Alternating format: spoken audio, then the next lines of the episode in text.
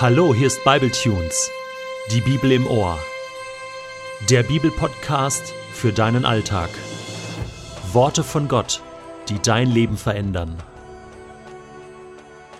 Der heutige Bibletune steht in Josua 17, die Verse 14 bis 18 und wird gelesen aus der Hoffnung für alle.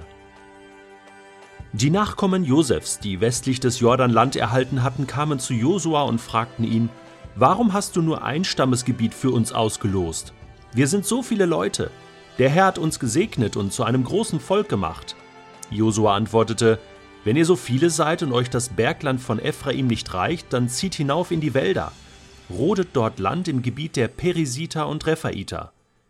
Die Nachkommen Josefs sagten, das Bergland ist zu klein für uns, und unten in der Ebene wohnen die Kanaaniter, im ganzen Tal Jesreel bis hinab nach Bet-Shean mit seinen Dörfern besitzen sie eiserne Kriegswagen.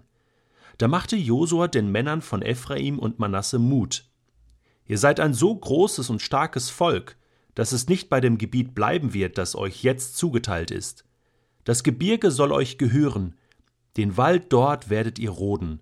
Auch das Hügelland werdet ihr erobern und die Kanaaniter vertreiben, selbst wenn sie stark sind und eiserne Kriegswagen besitzen. Was soll man dazu sagen? Ändert sich der Mensch eigentlich nie? Denkt er immer, ich komme zu kurz, ich habe zu wenig? Woher kommt das bloß? Es fing ja schon im Garten Eden an. Adam und Eva. Sollte Gott gesagt haben, ihr dürft hier nicht von allen Bäumen essen, von keinem einzigen, Gott enthält euch etwas vor?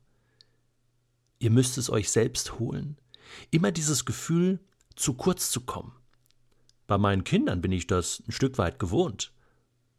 Meine Schwester hat mehr bekommen, äh, mein Bruder hat mehr bekommen, ich habe zu wenig bekommen.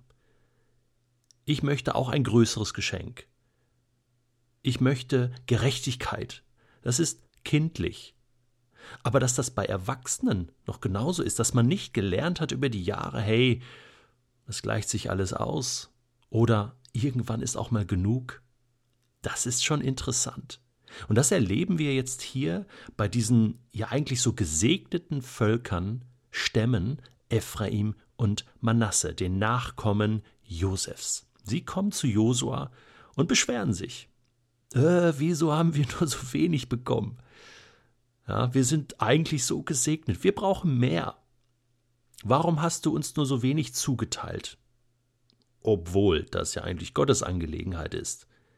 Eigentlich sollten sie sich bei ihm beschweren. Naja, gut, sie sahen jetzt Josua natürlich richtigerweise als den Mittelsmann, der die Verteilung dann ja durchgezogen hat und die Verlosung. Also. Aber es ist interessant, wie weise Josua reagiert, wie ein guter Vater, der sagt: Hey, ja, ich benutze mal eure eigenen Worte ihr sagt, ihr seid so ein großes Volk, dann seid ihr nicht nur auf die Gnade des Herrn angewiesen. Ihr könnt aus dem, was ihr jetzt habt, und aus der Größe, aus diesem Segen etwas machen. Segen verpflichtet. Ihr könnt euch selbst Land erobern. Da oben, Wald und Gebirge, noch ein schönes Fleckchen. Klar, muss man erstmal die Feinde vertreiben und es urbar machen, das wäre doch mal eine Idee. Nee, das war denen natürlich viel zu kompliziert. Ne? Ah, die sind viel zu stark, die haben Kriegswagen. Und interessant ist, ist, dass Josua aber daran festhält und sagt, nein, wir sind stärker. Ihr seid stärker.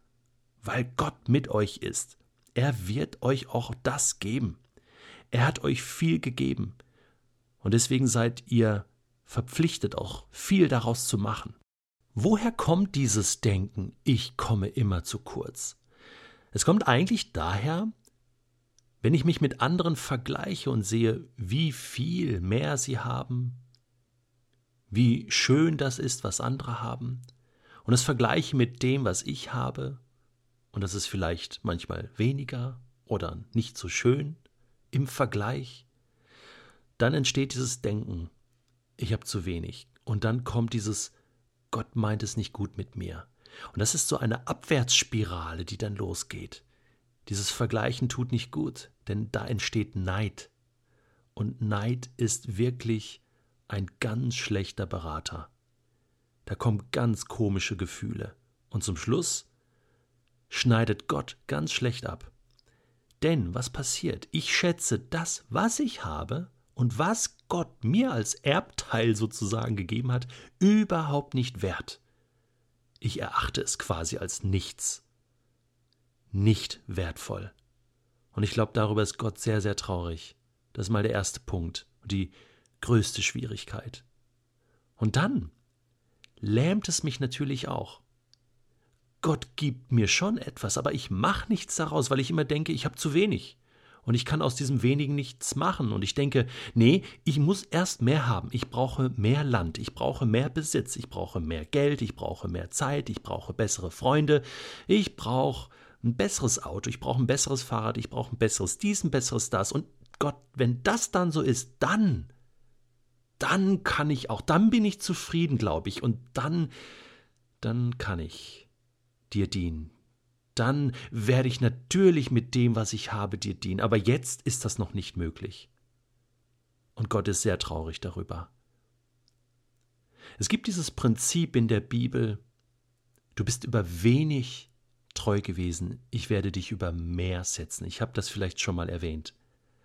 Aber hier passt es so genial wieder. Sei treu und dankbar mit dem wenigen, was Gott dir jetzt gibt. Du darfst ihn immer fragen um mehr. Das machen die ja hier auch. Und dann zeigt Josua ihnen die Strategie und sagt, ja, kämpft, erobert. Gott hat euch eine Größe und Stärke gegeben und er ist mit euch, er wird euch helfen, aber sitzt nicht einfach da beleidigt wie die Leberwurst und, und sagt, es muss vom Himmel fallen. Und das ist das Zweite. Einmal diesen Neid abzulegen und, und diesen, diesen Armutsgeist, oh, ich habe viel zu wenig, das lähmt, das macht kaputt.